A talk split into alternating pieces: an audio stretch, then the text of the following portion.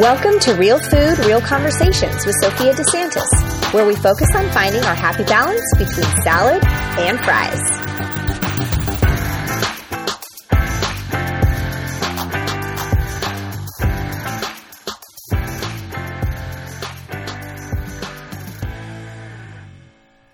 Hi, everybody. Welcome to the Real Food, Real Conversations podcast, episode eight. I am so excited to be back with you guys. Today, I wanted to chat a little bit about what we started to talk about last time, which was how the stories that you've created in your brain help guide your current decision making. Now, this was a statistic I saw when I was researching um, decision making and subconscious and st- stuff like that for an upcoming course that I'm creating. And the statistic I saw was about 80 to 90% of your current decision making is based on things is done by your subconscious mind.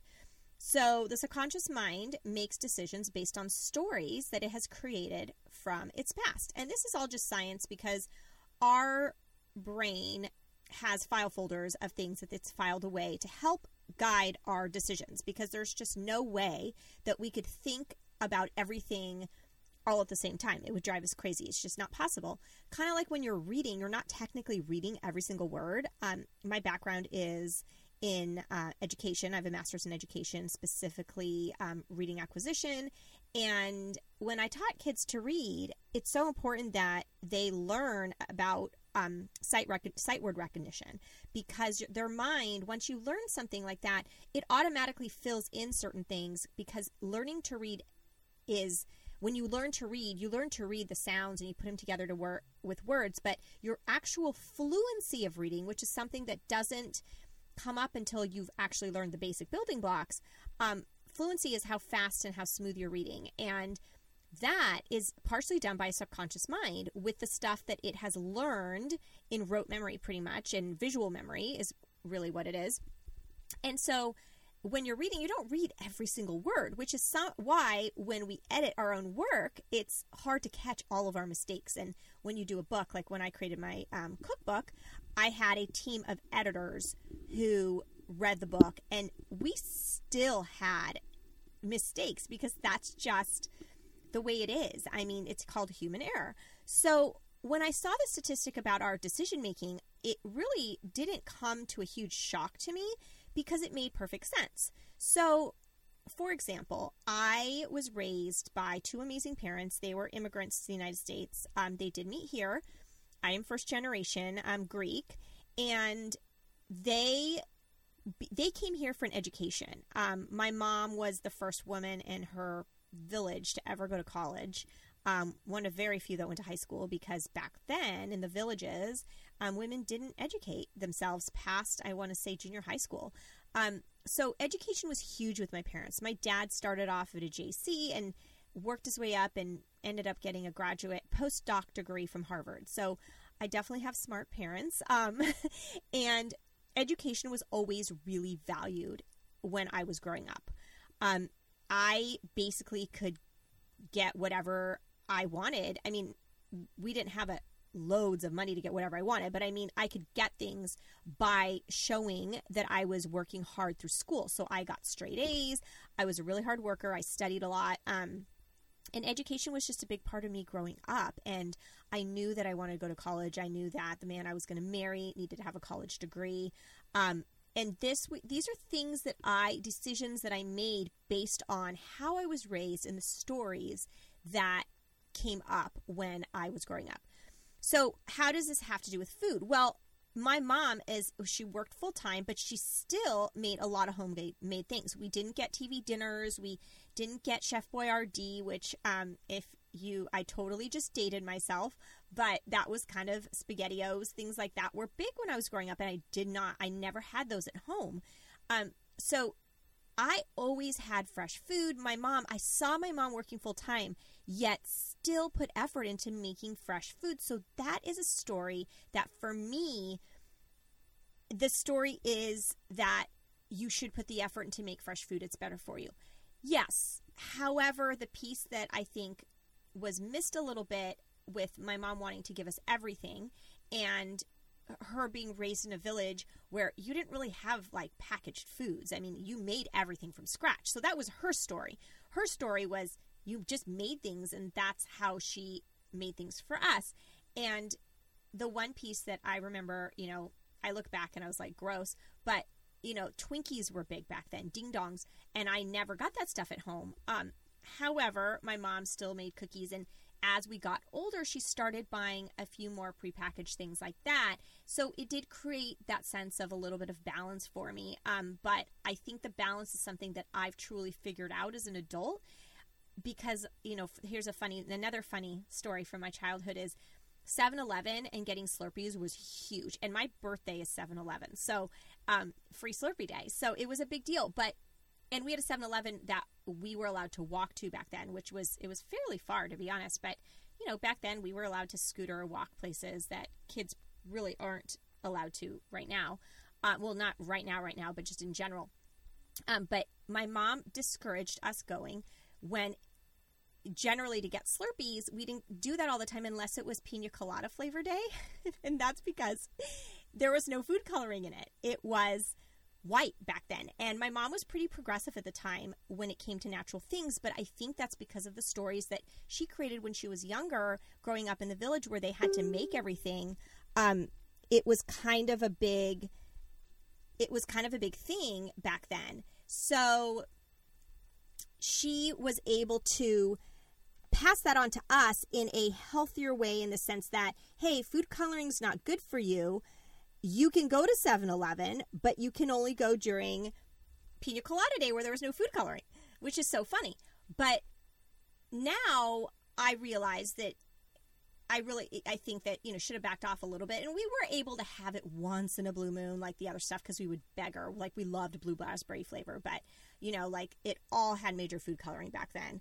Um, so it, that's a story that I had created based on my experience, and it's a story she passed on to us based on her experience. And so as we get older and we realize what, um, it, there was no like malicious into like, hey, she was just trying to teach us best.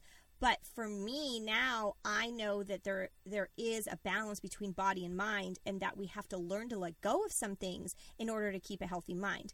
And I'm not saying like go have all the red number forty or whatever it is. Um, but I'm just saying that for my kids, I don't freak out if they want a Slurpee at 7 Eleven. I don't even know if it has real food coloring now. I mean, so many things have changed. But yeah, would I prefer them to have like a fruit juice flavored Slurpee? Of course. I mean, it's better for you. But I also want them to be a kid, and I also want them to keep a healthy relationship with food and a healthy mind when it comes to all this. So I'm trying to recreate some stories to instill in them about balance and about knowing that hey, yeah, the dye isn't great for us, but at the same time, if you have it once in a blue moon, it's not going to be the end of the world. I mean, unless, of course, you're allergic or have some reaction to food coloring, like 100%. But it's just that balance is really important for me to instill in them and their stories that they're going to create when they get older to make decisions. So while stories are something that guide our subconscious mind to make decisions and, and how we react to things. So I it could be potentially that for me as an adult, um, there was a period of time where I was really big on everything healthy and I had an adverse reaction to even thinking about having something, you know, let's say food coloring, for example. I don't know if it was, I, I wouldn't say it's that as an adult, but, you know, there was a period of time when I was like, no way, no way, no way. But that triggered an anxiety type response in me, which then, when you have anxiety and you're stressed, your cortisol levels increase, which aren't good to have that constantly. So, yeah, cortisol levels increase to, you know, tell our subconscious mind it's a fight or flight situation, which is normal in certain situations. But when you have that all the time, so if your stories of your past related to food are constantly creating anxiety, you're really counteracting the health benefits of being super healthy when it comes to eating. I don't know if that makes any sense, but um, I hope it does. So, I personally, when my husband, when we had to change our diet for him, part of his heart condition, you know, definitely could be triggered by triggered by stress. So we really thought about our decisions in changing to a mostly plant based diet. And that's why when we decided to be mostly plant based and not dive into this world of black and white and 100%, we made that consciously, knowing that the stress behind it for us, for some people, it's not stressful, but for us, would trigger a response that was not favorable for our overall health, which was our why and the reason why we changed it, which is why it's so important to have a why. If you haven't listened to my first episode, please go back and listen. It's all about the why and why we decided to go mostly plant based and not dive into the whole black and white part of it. Um, and if your why is different, then you might have a different um, plan, a different plan of action, a different end result. But for us, it was health and overall maintaining a healthy body and mind. And that's why the balance came into play and why I have really learned to reframe some of my stories, to re um, to rewrite them. So just because you've been raised a certain way or or the experiences you've had in your past have created stories, it doesn't mean that you can't rewrite those stories. It takes some work and it takes some practice, but it's definitely possible because I'm living breathing proof of that. I, if you listen to episode two, I talked about how I was just, my makeup is very type A and how I've had to recreate those stories in order to find balance and find a healthy mind. And I'm a type A person living in a type B world now. And I wouldn't say I've let go of everything. I'd say I um, am pretty close to being um, as good as I really want to be. I always have things to work on, always. We all do. But if you look at me now versus years ago, it's I'm a different person and I feel like I get frustrated when I have um I love all of my dear friends, but sometimes, you know, when you know somebody for so long, you have these stories about them, again, the stories you've created, and not recreating you sometimes need to work on recreating those stories of other people as well because people change, you know, for the good and for the bad, but people change. And I have made so much change in the way I think about things and how I've learned to let go and stuff like that. And so it's really important for you to figure out your why. Why are you doing everything? What is your main goal? And go from there. That's why I started episode one with my why and why I've changed everything. And then when it comes to my kids, I really want to make sure that the stories that they create are going to benefit them for for the good. And of course there's going to be stories that they create that don't because as parents i think we all know that um, those of us that are parents that we only can do the best we can. I think my parents did an amazing job raising us. I think that they did the absolute best they could based on their experiences and their stories.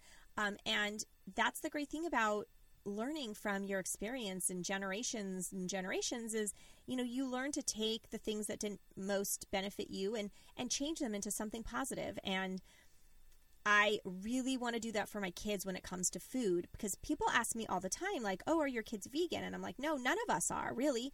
I guess that, you know, if you look at the definition, I, we eat vegan food and I create vegan and plant based recipes. I like to call them more plant based because um, whole food plant based recipes are different than just vegan. A lot of vegan recipes are, um, that's going to, I'm going to have this as another episode, but vegan recipes can create things that aren't whole food. And we mostly try and eat, um, mostly whole food type food, which means just food whole is exactly what it is, is instead of buying that prepackaged cookie, making cookies at home um, from, you know, real ingredients. And again, when it comes to balance, I 100% have that balance with my kids.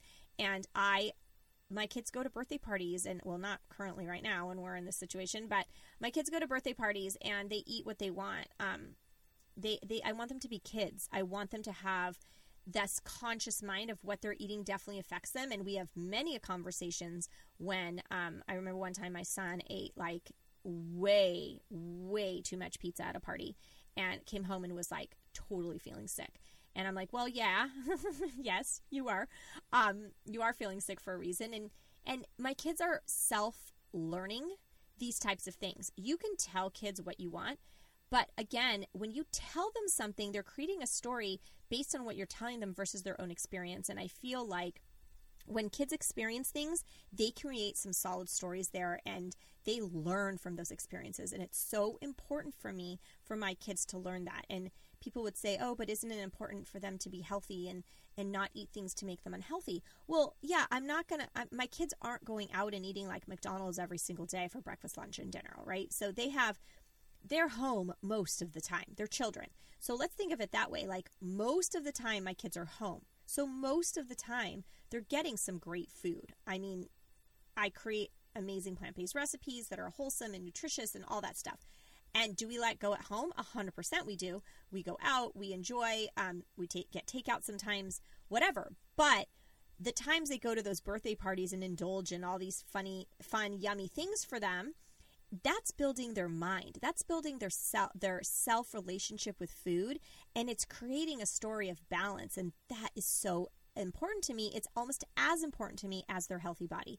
And I feel that this is the issue that we've lost in our world today when it comes to balanced eating is um, people eat for their body, they don't always eat for their mind. And I am really challenging people to rethink the way they think about food. And that sometimes eating for our mind is just as important as eating for our body. And and when my kids go to that birthday party, you bet I'm letting them eat for their mind. Um, so it's really important for us to just kind of look at things different and know that just because we have certain stories, like people with eating disorders, um, you know, issues with relationships with food, a lot of that is based on the past stories that they've created with that. So our subconscious mind triggers us when these when we are in certain environments and and you know when like a woman will or a man, sorry, I'm going to take that back. A woman or a man um, may look at themselves and say, "Oh my God, I'm so fat. I I can't eat that cookie."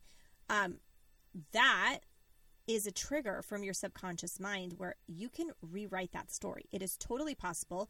If you have a real eating disorder, I 100% suggest and actually am asking you to go get some real help. Do not rely on people online, influencers, um, to help you because an eating disorders is a real problem. It's a real issue, and I really encourage you to get you know real help if if you need that to help rewrite those stories in a safe and healthy way. Um, so I'm really excited that you guys are here and listening and have kept with me up to episode eight so far. Um, I have so much more to come, and next time I want you to tune in because I'm going to have a guest, one of my favorite people um, ever on the planet, who has been part of my transformation in my type B life and um, changing my stories. She has really helped me hone in on it, and it's um, my yoga teacher, one of my yoga teachers, just this one that I've connected with, and I've taken so many of her classes, and her um, her message every single time just really always hit me. So tune in because it's going to be an amazing conversation, and I'm super excited to share with you guys. Thanks, you guys, for being here. I appreciate you all, and we'll chat next time.